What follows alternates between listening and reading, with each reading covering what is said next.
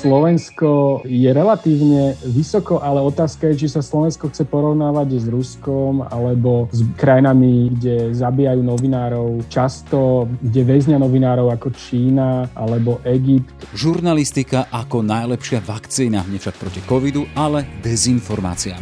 Za týmto výrokom je Christoph Deloar z medzinárodnej organizácie Reportéry bez hraníc. Len pred pár dňami vyšla táto medzinárodná novinárska organizácia s už pravidelným rebríčkom slobody tlače vo svete. Pod svetom sa tu myslí 180 krajín a rebríčkom Index, ktorý vyhodnocuje úroveň slobody práce novinárov. Európa v ňom vychádza ako najpriaznevejšie miesto pre slobodnú žurnalistiku. Slovensko s prepadom o dve príčky na 35. mieste, najmä pre čakanie na spravodlivosť v prípade vraždy Jana Kuciaka a jeho snúbenice Martiny. A pandémia ako zámienka pre mnohých silných posilniť svoje postavenie na úkor práva verejnosti na informácie dôležité pre život. V Parížskej centrále organizácie pracuje aj rodak z Bratislavy s predchádzajúcou skúsenosťou novinára a analytika Pavol Salaj. Na stav slobody tlače aj v našich končinách sa pozrieme optikou človeka, ktorý ju sleduje v globálnom meradle. Najväčší problém samozrejme je, že stále oficiálne nebol identifikovaný a odsudený objednávateľ vraždy Jana Kuciaka. Je to vlastne čierna škvrna na modernej histórii Slovenska a Slovensko sa s tým musí vyrovnať. Je pondelok, 26. apríl. Pekný deň želá Jaroslav Barborák. Ráno nahlas. Ranný podcast z pravodajského portálu Aktuality.sk. Naše podcasty vznikajú vďaka vašej finančnej podpore. Môžete nás podporiť cez službu Actuality Plus už od 99 centov za týždeň alebo od 3,60 za mesiac. Všetky možnosti nájdete na webe Aktuality.sk lomka plus. Ráno nahlas. Ranný podcast z pravodajského portálu Aktuality.sk. Ešte raz teda, slobodná žurnalistika ako najlepšia vakcína proti dezinformáciám, opora demokracie a Pavol Sálaj z Reporterov bez hraníc. Vítajte v Ráno nahlas. Dobrý deň, ďakujem za pozvanie. Pán Sala, ten náš pozdrav letí online priestorom do Paríža. Len na úvod pre vysvetlenie ľudí, ktorí vás nepoznajú, nepoznajú váš teda profesný background. Ako ste sa vy dostali až do tejto centrály v Paríži, Reporterov bez hraníc?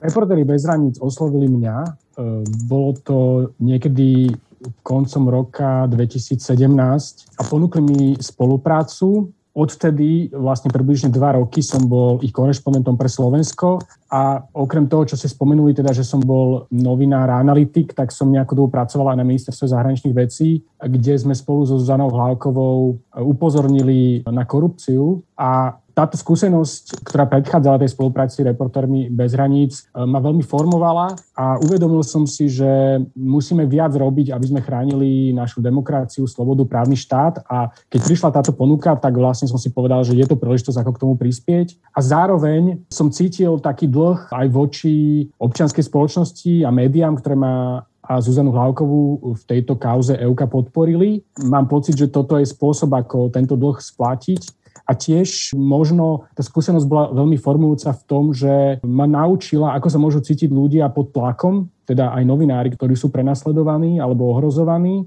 ako sa im dá pomôcť a ako vôbec s nimi komunikovať, lebo to vôbec nie je samozrejme. Čiže keď hovoríte to svojej aj osobnej skúsenosti, aj tej práce pod tlakom, čo ste si z toho odniesli? Buďme veľmi konkrétni. Myslíte z tej skúsenosti z ministerstva zahraničných vecí? Presne, Presne tak, keď hovoríte o tej svojej skúsenosti, keď všade vo svete, v rôznych miestach je aj ten tlak, ktorý sa blíži až fyzickému ohrozeniu. Čiže len tá vaša osobná skúsenosť. No tá osobná skúsenosť je taká, že naozaj, keď nejaká informácia sa nedostane do médií a nie je kvalitne spracovaná, tak ako keby neexistovala. Hej? Každá informácia, v tom prípade to bola informácia o korupcii, musí prejsť e, nejakým verifikovaním, musí byť prispôsobená tomu publiku, ktorému je určená a presne túto úlohu zohrávajú médiá, na rozdiel napríklad od sociálnych sietí ktoré informácie neverifikujú. A pre nás vtedy so Zuzanou Hlavkovou bolo dôležité, že aj Transparency si tie naše tvrdenia overovala. Potom samozrejme prešli tým sitom médií aj už za tých protireakcií ministerstva zahraničných vecí. A pre mňa bolo veľmi dôležité vidieť, že ten náš argument na konci dňa bol silnejší a vlastne aj podľa toho prieskumu, ktorý Transparency nechal spraviť, tak tie naše tvrdenia boli presvedčujúce pre slovenskú verejnosť ako tvrdenia vtedajšieho ministra Lajčaka ku kauze Euka. No a tá osobná skúsenosť je taká, že naozaj my sme samozrejme neboli v ohrození života, vôbec nie, ale boli rôzne typy tlakov, aj by som povedal taká aj trochu snaha o diskreditáciu a človek, keď prejde takouto krizovou situáciou, tak potom vie lepšie pochopiť aj novinárov, ktorí sú prenasledovaní, vie, že nemá im napríklad slúbiť niečo, čo nemôže dosiahnuť, alebo vie, ako sa s nimi rozprávať v týchto situáciách, ako reagovať pod takýmto obrovským psychologickým tlakom. Napríklad nedávno som komunikoval s novinárkou vo Francúzsku, vlastne ktorej život bol ohrozený, totiž venuje sa dotáciám v polnohospodárstve, to je zaujímavé, ako, ako kedysi Jan Kuciak, a našla si vlastne poškodené koleso takým spôsobom na aute, že keby veľmi dlho s ním jazdila niekoľko dní, tak mohlo jednoducho to koleso sa odpojiť a mohla sa zabiť na tom aute aj s rodinou. A vlastne ja som bol prvý, kto sa to dozvedel, lebo sme boli dlhšie v kontakte, ona už dlhšie mala problémy a ako keby bola to taká krízová situácia ťažká, ale dajme tomu, že tá skúsenosť z tej kauzy, ktorú sme zažili so Zanou Hlavkou, tak dala mi takú sílu, akože vedieť na to správne zareagovať, vedieť sa s ňou o tom rozprávať a vedieť potom e, jej aj pomôcť v tej ťažkej situácii. Čiže aktuálne ste v centrále, v parížskej centrále reporterov bez hraníc. E, chcem sa spýtať, ten základný cieľ tejto organizácie je aký? Lebo my, novinári, aj verejnosť má raz za rok teda skúsenosť s tým, že vychádza ten rebríček slobody tlače toto je práve to hlavné poslanie slobodného, teda reportérov bez hraníc? 20. apríl tento rok, e, tak ako je to podobný dátum v minulých rokoch, je úplne najdôležitejší deň pre RSF v celom roku, keďže vydávame Svetový rebríček slobody tlače, ktorý je e, by som povedal, najdôveryhodnejšou aj najrešpektovanejšou referenciou v tejto oblasti. Je to, e, vlastne my ho pripravujeme niekoľko mesiacov a potom ešte po jeho vydaní ako keby spracúvame tie výsledky a a teraz poviem aj to ďalšie, čo robíme. Napríklad snažíme sa navrhovať riešenia, ako krajiny sa môžu zlepšiť v rebríčku slobody tlače. Robíme to verejne, to znamená, vydávame vyhlásenia, snažíme sa vždy nielen ako keby odsúdiť hrozby proti novinárom, útoky, prípadne nebodaj vraždy, ale navrhnúť riešenie, ako by sa situácia mala zlepšiť, ako tí novinári by mali byť chránení a to potom komunikujeme či už verejne, alebo aj, e, by som povedal, za zatvorenými dverami e, prostredníctvom toho, čo, čo v angličtine sa nazýva advocacy, vo francúzštine to je. Jednoducho e, píšeme listy vládám, inštitúciám, národným, medzinárodným a stretávame sa s ich predstaviteľmi a snažíme sa ich presvedčiť o našich argumentoch. A takisto, a to je tá tretia aktivita, pomáhame konkrétne, veľmi konkrétne novinárom, ktorí sú v ťažkostiach právne, finančne, niekedy aj psychologicky. Keď sa dostaneme aj tým konkrétnym vašim odporúčaniam, ako hovoríte, že navrhujete aj riešenie, čo je veľmi zaujímavé, a budeme sa venovať konkrétnym krajinám aj Slovensku, aj ďalším, ale ešte pred tým, ako sa k tomu dostaneme, len by som rád teda, ako vzniká takýto jeden rebríček, lebo teda vždy ste odkázaní na správu report z tej danej krajiny od niekoho konkrétneho. A ten konkrétny je vždy nejakým spôsobom aj zaťažený svojou subjektivitou, keď píše správu napríklad o Slovensku alebo o Polsku, o Českej republike, Aké máte nástroje na to, aby sa toto objektivizovalo? Zostavovanie rebríčka je veľmi komplexný proces. Nerobíme ho na kolene a nerobíme ho zo dňa na deň. V podstate používame dve metódy, to bude možno znieť trochu tak komplikovane, ale je to kvalitatívna metóda a kvantitatívna metóda. Začnem tou kvantitatívnou. E, tá spočíva v tom, že počítame prípady násilia na novinároch predovšetkým, ale tiež napríklad svojvoľné zatýkania, zadržiavania novinárov, také veľmi konkrétne útoky na slobodu tlače a za každým, keď to robíme po celý rok, sa snažíme verifikovať, či naozaj išlo o novinára, e, či naozaj bol ohrozený v kontexte svojej práce, či to nebol niekto, kto, kto iba sa vydáva za novinára napríklad. Hej? Takže a toto robia kolegovia a ja vlastne na rôznych svetových zónach, regiónoch, E, ktorí sú špecialisti na ten, na ten daný región geografický. A toto počítanie týchto prípadov, to je jedno zo siedmých kritérií rebríčka slobody tlače a tých ostatných šesť sa meria prostredníctvom veľmi komplexného dotazníka a toto je tá kvalitatívna metóda, ktorý vlastne rozposielame skupine, relatívne veľkej skupine ľudí v každej krajine a ktorý vyplňal ten dotazník a na základe toho tie, tie odpovede sú na nejakej škále číselnej a na základe toho vieme vlastne na konci dňa vyčísliť skóre pre každú krajinu. Toto je veľmi dôležité, trošku menej sa o tom hovorí, že každá krajina má nejaké skóre. Čím vyššie to skóre je, tak tým horšie. Je to trochu komplikované a treba vždy sledovať teda nielen pozíciu krajiny v rebríčku, ale aj to, ako sa zmenilo to, to skore. Napríklad v prípade Slovenska sa mierne nie signifikantne zhoršilo oproti minulému roku. Potom sú napríklad krajiny ako Albánsko, kde tá krajina stúpla, myslím, že o jedno miesto, ale zároveň to skôr sa zhoršilo a to, tieto rozdiely môžu vyplať z toho, že pozícia každej krajiny v tom rebríčku je ovplyvnená aj pozíciami iných krajín, tým pohybom iných krajín. Je to prirodzene, ten rebríček, vlastne pozícia každej krajiny je relatívna a to je presne k iným krajinám a to je presne jeho zmyslom, že krajiny sa majú porovnávať a majú si práve brať príklad tých najlepších. No my sme mali predstavu, keď vy hovoríte o dotazníkoch, ktoré majú vyplňať v tých daných krajinách konkrétni ľudia. Ide o novinárov, ide o sociológu, ide o politikov, no my sme mali vhľad.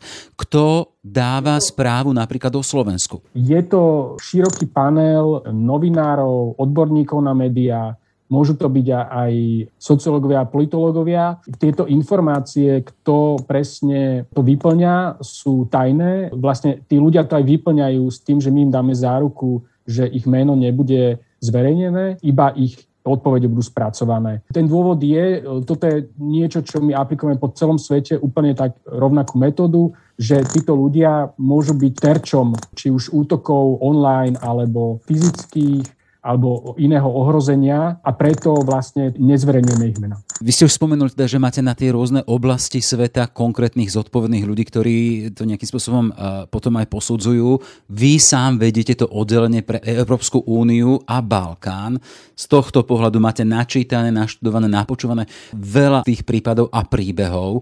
Len v súvislosti s Európou, tam v tom vašom hodnotení, tam sa hovorí teda, že európsky priestor je najprajnejším priestorom pre prácu novinárov a slobodu tlače, no a tuto je to no alebo ale s veľkými rozdielmi. To ma zaujíma teda to najprajnejšie a s veľkými rozdielmi. Čo to v praxi znamená? No v praxi to znamená, že máme skupinu severských krajín, Norsko je na prvom mieste, ktorá je na čele rebríčka, kde sú problémy, ale naozaj tieto krajiny bojovali by som povedal, s rovnakou vervou za ochranu slobody tlače ako proti koronavíru. Potom e, sa to už len zhoršuje. Napríklad Nemecko nám vypadlo teraz z tej bielej zóny. Tá mapa, keď sa ani pozriete, tak e, je taká veľmi farebná. Tá najlepšia zóna je biela.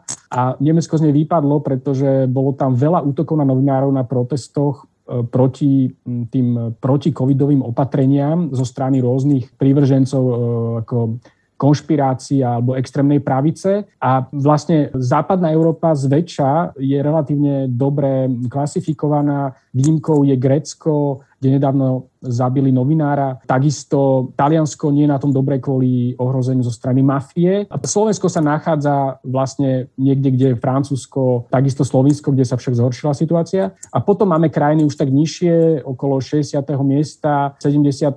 64. je Polsko, kde vláda naozaj sa snaží teraz po tom, čo ovládla verejné právne médiá, ovládnuť aj súkromné médiá. Potom je to Grécko na 70. mieste, a potom ideme nižšie, nižšie a stále máme ešte európske krajiny, balkánske krajiny a úplne na spodu toho rebríčka v rámci Európskej únie je Bulharsko. A na rozdiel od Polska alebo Maďarska, e, Bulharsko, Bulharsko sú naozaj novinári fyzicky ohrození a tá situácia tam veľmi pripomína 90. roky na Slovensku. Bulharsko naozaj kumuluje úplne všetky problémy, ktoré vidíme inde v Európe a plus veľmi ako veľa násilia proti novinárom. V každom prípade asi sa nerovná teda, že členský štát Európskej únie rovná sa aj slobodnejšia žurnalistika, lebo napríklad to Bulharsko spomínané, ktoré v poslednom rebríčku v rámci krajín Európskej únie na tom horšie ako niektoré balkánske krajiny, ktoré v Európskej únii ani nie sú. Presne tak, dokonca niektoré africké krajiny alebo juhoamerické krajiny sú klasifikované lepšie. Čím to je? Bulharsko je naozaj krajina, kde to je Eldorado falošných informácií, ktoré nie sú na sociálnych sieťach len, ale ktoré sú v, v, v médiách, ktoré sa nazývajú médiami, sú vo verejnoprávnych médiách. Tam pravidelne vlastne zbijú novinára investigatívneho pred jeho domom, to, to, to, sú, to sú relatívne pravidelné prípady. Je tam vysoká koncentrácia vlastníctva médií, Takisto vlastne štát namiesto toho, aby novinárov chránil, tak ich ohrozuje. Máme tam fenomén policajného násilia, ktorý vidno teraz e, silne aj v západnej Európe, ale šíri sa aj vo východnej Európe a je to niečo, čo my veľmi nepoznáme na Slovensku. V Bulharsku bol novinár 5 hodín zadržaný policajtmi len preto, že pokrýval demonstráciu proti vláde a potom e, štátne inštitúcie povedali, že to nebudú vyšetrovať, odmietlo vyšetrovať, policia odmietla identifikovať tých policajtov, ktorí ho e, zbili a zadržiavali e, bez nejakého právneho základu. A vlastne nezávislé médiá, to znamená médiá nezávislé od vlády, kritické k vláde, sú tam v podstate na pokraji vyhnutia. Je tam iba zo pár serióznych médií. Na Slovensku ich máme oveľa, oveľa viac. Keď vás tak počúvam teda a keď sa snažím nejak dať von z kože novinára, Pýtam sa, že prečo to tí novinári takýmto spôsobom perzekovaní v tom Bulharsku robia? Čo za tým je? Bude to asi viac ako len samotná profesia, že je to nejakým povolaním, hej, je to poslanie. Hej, a to je presne to, že kde sa môžem zase vrátiť tie skúsenosti a minister zahraničných vecí, že my so Zuzanou Hlavkou sme vtedy vlastne keby odišli z toho ministerstva kvôli tým manipuláciám s verejným obstrávaním, lebo sa nám to zdalo jednak nespravodlivé, ale jednak aj preto, že sme nebali pocit, že to je profesionálne. A myslím si, že niekedy ako keby stačí sa správať profesionálne aj tí, tí ľudia, novinári v Bulharsku, ktorí ešte stále sa snažia to robiť dobre, oni si vlastne robia, snažia si iba častokrát iba dobre robiť svoju prácu. Pričom tí ostatní môžu byť skorumpovaní alebo alebo sa, sa báť. A to je, ako by som povedal, niekedy veľmi ťažké byť, byť profesionál, keď tie podmienky sú veľmi, veľmi zložité. Jasné. Poďme k Slovensku. Sme na Slovensku, rozprávam sa s vami z Francúzska, z Paríža, linky nás spájajú. Predsa len v tom aktuálnom rebríčku indexe Slovensko je na 30, 35. mieste zo 180 krajín. Z tohto pohľadu by to bol úspech však. Um, myslím si, že uh Slovensko je relatívne vysoko, ale otázka je, či sa Slovensko chce porovnávať s Ruskom alebo s krajinami, kde zabíjajú novinárov často, kde väznia novinárov ako Čína alebo Egypt vo veľkom. Takže e, myslím si, že Slovensko sa môže zlepšiť, má to potenciál a to je aj niečo, čo sme komunikovali dnes už bývalému premiérovi Matovičovi, keď prišiel k nám do centrály, že Slovensko sa môže stať e, tým príkladom slobody tlače tlače v strednej Európe. Takže tá slovenská pozícia, áno, zo 180 krajín je relatívne dobrá. V rámci Európy by som povedal, že je taká stredná, ale Slovensko má určite naviac. A môžem konkrétne povedať, aké sú tie, aké sú tie problémy. No poďme k ním, lebo teda aj v rámci analýzy tam ideme o to, že beztrestnosť robí novinárčinu nebezpečnou, tak to bolo nazvané. A s tým, že, že tá slovenská kapitola je nadpísaná tým, že čakáme alebo čakanie na spravodlivosť. To znamená, že to sú tie naše defekty. Áno, najväčší problém samozrejme je, že stále oficiálne nebol identifikovaný a odsudený objednávateľ vraždy Jana Kuciaka. Je to vlastne čierna škvrna na modernej histórii Slovenska a Slovensko sa s tým musí vyrovnať a dlží to takisto rodine pozostalým, dlží to novinárskej komunite, dlží to samo sebe, tá, tá spoločnosť to dlží sama sebe a vidíme, že tie hrozby neprestali. Minulý rok práve novinár e, z vašej redakcie dostal e, v obalke náboj, ak sa nemilím. Peter Sabo? E, Peter Sabo. Neviem o tom, že by toto bolo vyšetrené. Dobrou správou naopak bolo, že 5 ľudí bolo obvinených z toho hromadného sledovania novinárov, ale sú tam aj ďalšie problémy. Vláda zatiaľ neprijala nejaké významné opatrenia na zlepšenie ochrany novinárov, redakčnej nezávislosti. Mám na mysli samozrejme aj RTVS. Bavili sme sa na začiatku hovorili ste o, o koronavíre a RTVS, jej spravodajstvo nefunguje dobre, odvysiela tú reportáž o tom priamom spojení vlastne úmrtia jednej ženy s, s jej zaočkovaním, ktorá sa neukázala úplne pravdivá. A boli aj iné prípady, bol tam aj jeden prípad cenzúry. A neviem o tom, že by vláda prijala nejaké konkrétne opatrenia, respektíve štátne inštitúcie. A naopak parlament neschválil vznik tej novej etickej komisie napríklad. Pozitívnym krokom v tejto oblasti je len verejné vypočúvanie kandidátov na členstvo v Rade pre pre vysielanie retransmisiu. Ešte by som spomenul jednu oblasť, a to verbálne útoky. Je smutné, že dnes e, prichádzajú teda a prichádzali od e, Igora Matoviča ako bývalého premiéra, dnes ministra financií, myslím si, že sa spreneveruje keby tomu mandátu, ktorý dostal vo voľbách. On dostal mandát na ochranu novinárov, on vyhral voľby potom, ako e, bol zavražený Jan Kuciak a Martina Kušnírová a nie na to, aby, aby na nich útočil. A zároveň si myslím, a toto povedal aj v našej centrále v Paríži, že sa zavezuje k ochrane slobody tlače a toto je ale nezlučiť, útočiť na novinárov verbálne nezlučiteľné s takýmto cieľom. Vypočul si to u vás, pán Salaj, či si to vypočul Igor Matovič aj v centrále v Paríži, keď tam u vás bol? Z vašej strany, teda nehovorím... No. Vypočul si to.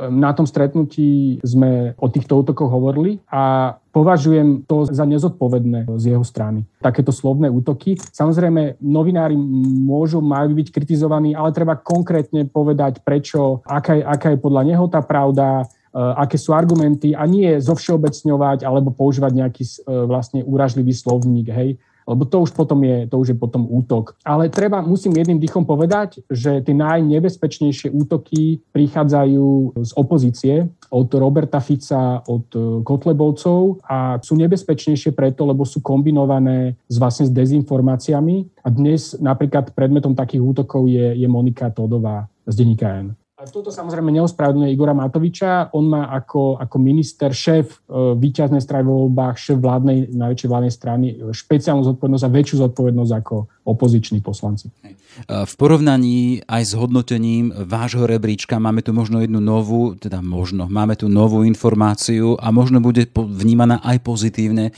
že finančná skupina Penta sa stiahla zo svojho vlastníckého podielu vo vydavateľstve Petit Press, ktoré vydáva SME a to bol tiež jedna z poznámok, teda to, tá koncentrácia moci alebo vlastníctva médií oligarchami. Čiže toto je krok správnym smerom. Určite áno. Odchod Penty z Petit Pressu je veľmi dobrá správa. Prítomnosť e, oligarchov vo vlastníctve médií predstavuje v Strednej Európe, hlavne v Strednej Európe a vo Východnej Európe, systémové riziko Problémom totiž je, že dosť často títo oligarchovia majú vlastne kľúčové záujmy v štátom silne regulovaných sektoroch a ich záujmom nie je ako rozvíjať slobodnú žurnalistiku, ako je to v prípade napríklad veľkých západných vydavateľstiev, ktoré sa tomu venujú desiatky rokov, ale ako keby mať ten, ten slávny jadrový kufrik po ruke. Ale zároveň chcem povedať, že práve ja som to veľmi sledoval a držal som Beate Balgovej aj kolegom palce, že im sa podarilo tú, tú redakčnú nezávislosť udržať aj napriek tomuto vlastníkovi. A tento príbeh je veľmi, veľmi poučný aj pre, práve pre tie médiá inde v Európe, ktoré vlastnia takíto ľudia, ako keby môžu, môžu byť ponaučím preto, ako si majú tí novinári za takýchto podmienok udržať nezávislosť. A práve to krásne, tento prípad SME krásne ukazuje na životaschopnosť slovenskej žurnalistiky, veď z tohto obchodu na začiatku vlastne vznikol, e, ako keby na tomto základe vznikol denník N, takže máme o jedno médium naviac slobodné a SME si udržalo svoju redakčnú nezávislosť a vrátim sa k tomu, čo som hovoril, že Slovensko môže byť príkladom pre iné krajiny vo svojom regióne. Keď hovoríte o regióne, máme tu Maďarsko, máme tu Polsko, ktoré sú vnímané aj v tom hodnotení vašej organizácie veľmi kriticky. Keď sa dá len vyslovene z vrtulníka veľmi, veľmi zbežne, prečo je tá situácia tam vyhodnocovaná tak čierno? Maďarsko, Polsko, dnes žiaľ už aj Slovinsko, ktoré stále ešte relatívne vysoko, majú vo vedení štátu ľudí, ktorí majú silnú vôľu, politickú vôľu potlačať slobodu tlače. A dnes vlastne žiaľ sa Viktorovi Orbánovi podarilo vybudovať akýsi antimodel slobody tlače, ktorý práve inšpiruje Poliakov a Slovincov, ktorí majú podobné opatrenia, či už proti súkromným alebo verejnoprávnym médiám. A Európska únia má problém ho zastaviť. Napriek tomu, že sloboda slova patrí medzi základné hodnoty Európskej únie a my práve snažíme dotlačiť Európsku úniu k tomu, aby konečne zasiahla a nebude náhodou, že práve deň pred vydaním nášho rebríčka Európska komisia oznámila záujem vlastne predložiť akýsi európsky zákon o slobode médií, kde majú byť nejaké nové konkrétne opatrenia. Samozrejme, ešte nepoznáme detaily, tešíme sa z toho, lebo Európska únia má v tomto čo doháňať a žiaľ Maďarsko je krajina, kde tiež trpia e, nezávislé médiá, investigatívni novinári, tam sa špeciálne príjmajú zákony preto, aby e, stiažili prácu investigatívnym novinárom, ktorí aj tak sú už dnes veľmi odrezaní od informácií. A zároveň Európska únia tam môže konať, či sa to týka nezávislosti regulátorov alebo rozdeľovania verejnej štátnej reklamy v médiách, ktorá a to sú presne tie dva problémy, ktoré napríklad stáli v poslednej dobe za vytlačením klub rádia, toto nezávislého rádia z, ro- z rozhlasu na internet alebo za odchodom väčšiny redaktorov z tej, z tej stránky Index. Európska únia tam môže konať a zastaviť Viktora Orbána. Prečo sú slobodné médiá, slobodní in, novinári takou výstrahou alebo postrachom pre ľudí, ktorí sú pri moci, či pre premiérov, či pre prezidentov. Máme kopec príkladov toho, keď napríklad tí prezidenti a premiéry hovoria veľmi nepekné o médiách a to nehovoríme ešte o ďalších krokoch, ktoré vedú až ich eliminácii. Áno, prezident eh, Bolsonaro, Brazília, bývalý prezident Trump a tento žiaľ, tento Trumpov jazyk vlastne prežíva jeho zotrvanie vo funkcii a šíri sa aj v Európe napríklad v tom Slovensku. No pozrite, médiá sú na to, aby moc kontrolovali, takže prirodzene sa na nich politici pozerajú cez prsty a keď tá spoločnosť nedostatočne ich bráni, tie médiá, tak potom e, vlastne ako keby politici ich obmedzujú. Myslím si, že také prirodzené napätie medzi politikmi a médiami je normálne, je na mieste, pretože nemali by byť novinári veľmi blízky k médiám, ale zároveň tie vzťahy musia byť korektné, ten jazyk musí byť kultivovaný. Nie som zástancom toho, všimol som si, že na Slovensku sa šíri teraz taká téza, že teda keď na, na útoky ve, verbálne je dobré akože používať tiež silný jazyk, lebo inak sa to nedá byť vulgárny a tak ďalej, s tým nesúhlasím. Novinári si musia svoj štandard udržať, ale zároveň ako pre spoločnosť je veľmi dôležité si uvedomiť, že bez novinárov by, by kopec problémov sa nedalo riešiť. Napríklad vo Francúzsku tým novinárom, ktorým pomáhame, sú to problém týkajúce sa životného prostredia, dopadov vlastne intenzívneho polnohospodárstva na rieky, e, na pôdu. Na Slovensku, vo východnej Európe to je často korupcia. My sme nevedeli o kopec prípadoch korupcie, kedy sú okradaní všetci daňoví poplatníci vďaka novinárom a bohužiaľ v istej dobe, dosť dlhej slo- slovenskí novinári museli nahrádzať vlastne orgány činné v trestnom konaní vo vyšetrovaní korupcie. A takisto, čo týka napríklad koronavíru, veľa vecí by sme sa nedozvedeli a veľa vecí sme sa nedozvedeli kvôli tomu, že, že tu máme po svete diktatúry. My sme presvedčení, že v Číne že možno, že možno že v Číne by sa ten koronavírus šíril pomalšie na začiatku a nerozšil by sa tak rýchlo možno do celého sveta, keby tam bola slobodná žurnalistika, ktorá dokáže kontrolovať mocných a stále tam sedia vo vezení novinári len preto, že písali o koronavíre. V Rusku vlastne médiá trvali veľmi dlho na tom, ešte sú tam nejaké nezávislé médiá, že v Moskve je oveľa väčší počet úmrtí na koronavírus, ako to tvrdili oficiálne úrady a nakoniec to aj priznali, hej. V Egypte napríklad je nemožné vôbec publikovať, diskutovať o číslach, spochybňovať oficiálne čísla koronavíru. To znamená, že dnes je prežitie žurna- slobodnej žurnalistiky vlastne otázka aj života a smrti pre uh, mnohých ľudí uh, v tejto koronakríze. Jasné. Poďme k záveru, lebo čas strašne rýchlo letí. Ten index slobody a tlače médií a, a samotný ten rebríček môže byť aj zdrojom akýchsi ponaučení alebo v úvodzokách učebnicami slobody tlače, založeným na tých chybách iných, lebo tak to robia múdri, že sa vieme poučiť z chýb druhých. Chcem sa spýtať vás, ktorí máte naozaj ten globálny pohľad na to, čo sa deje vo svete médií, vo svete slobody, neslobody, utláčania novinárov. Ako sa môžeme na Slovensku poučiť zo skúsenosti zahraničia v tomto kontexte? To je dobrá otázka otázka. Um, krajiny, ktoré sú v tom rebríčku vysoko umiestnené, majú problémy. Majú ich aj Norsko, majú ich aj Holandsko. V Holandsku je teraz viac takých útokov na novinárov fyzických. Ale ten rozdiel je, že tie inštitúcie ich vedia riešiť a tí páchatelia sú, sú veľmi rýchlo identifikovaní, vlastne odsudení.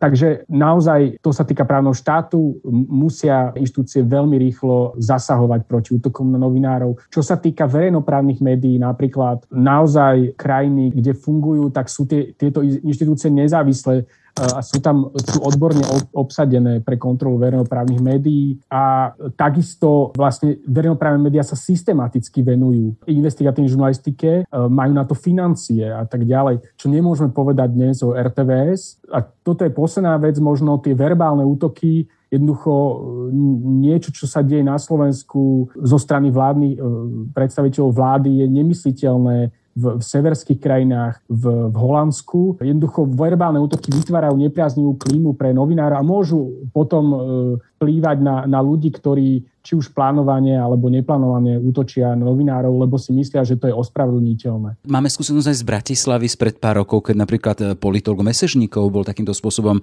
jedným z premiérov, neviem už, ktorý premiér na ňo nadával, ale potom mal výprez na ulici. Bol tam fyzický útok. Áno, áno. E, tento fenomén napríklad e, už existuje aj v tom Slovinsku, ktoré je na 36. mieste hneď za Slovenskom a ktoré preberie predsedníctvo v Rade Európskej únie mimochodom o 6 mesiacov a je to veľmi dôležitá vec, pretože premiér žiaľ pravdepodobne otočil novinárov a verejnoprávnych médií a títo novinári už sa stali minimálne dvakrát vlastne predmetom aj fyzických útokov. Že netreba to brať na ľahkú váhu, jazyk je, je zbraň a je to zbraň aj politikov, aj novinárov a treba naozaj uvážene používať.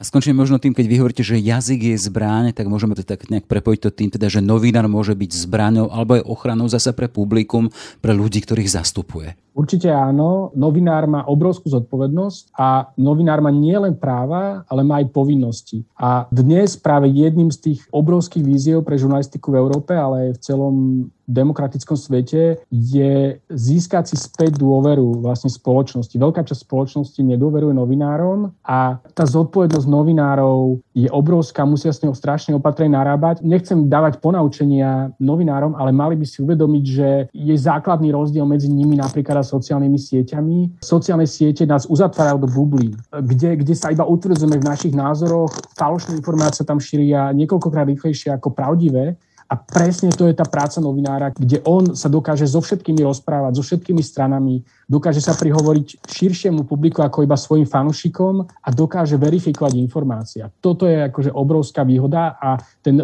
boj e, vlastne novinárov so sociálnymi sieťami je strašne nerovný, je veľmi náročný, ale nebola nikdy žurnalistika dôležitejšia ako, ako v tejto dobe vlastne dezinformácií na, na sociálnych sieťach. Konštatuje Pavel Sálaj z reporterov bez hraníc. Teda všetko dobré a ten ťah na stále väčšiu slobodu nech je stále pred nami. Všetko dobré, majte sa, ďakujem veľmi pekne. Ďakujem veľmi pekne za pozvanie. Ráno nahlas. Ranný podcast z pravodajského portálu Aktuality.sk Sme v závere. Ešte pekný deň želá Jaroslav Barborák. Všetky podcasty z pravodajského portálu Aktuality.sk nájdete na Spotify a v ďalších podcastových aplikáciách.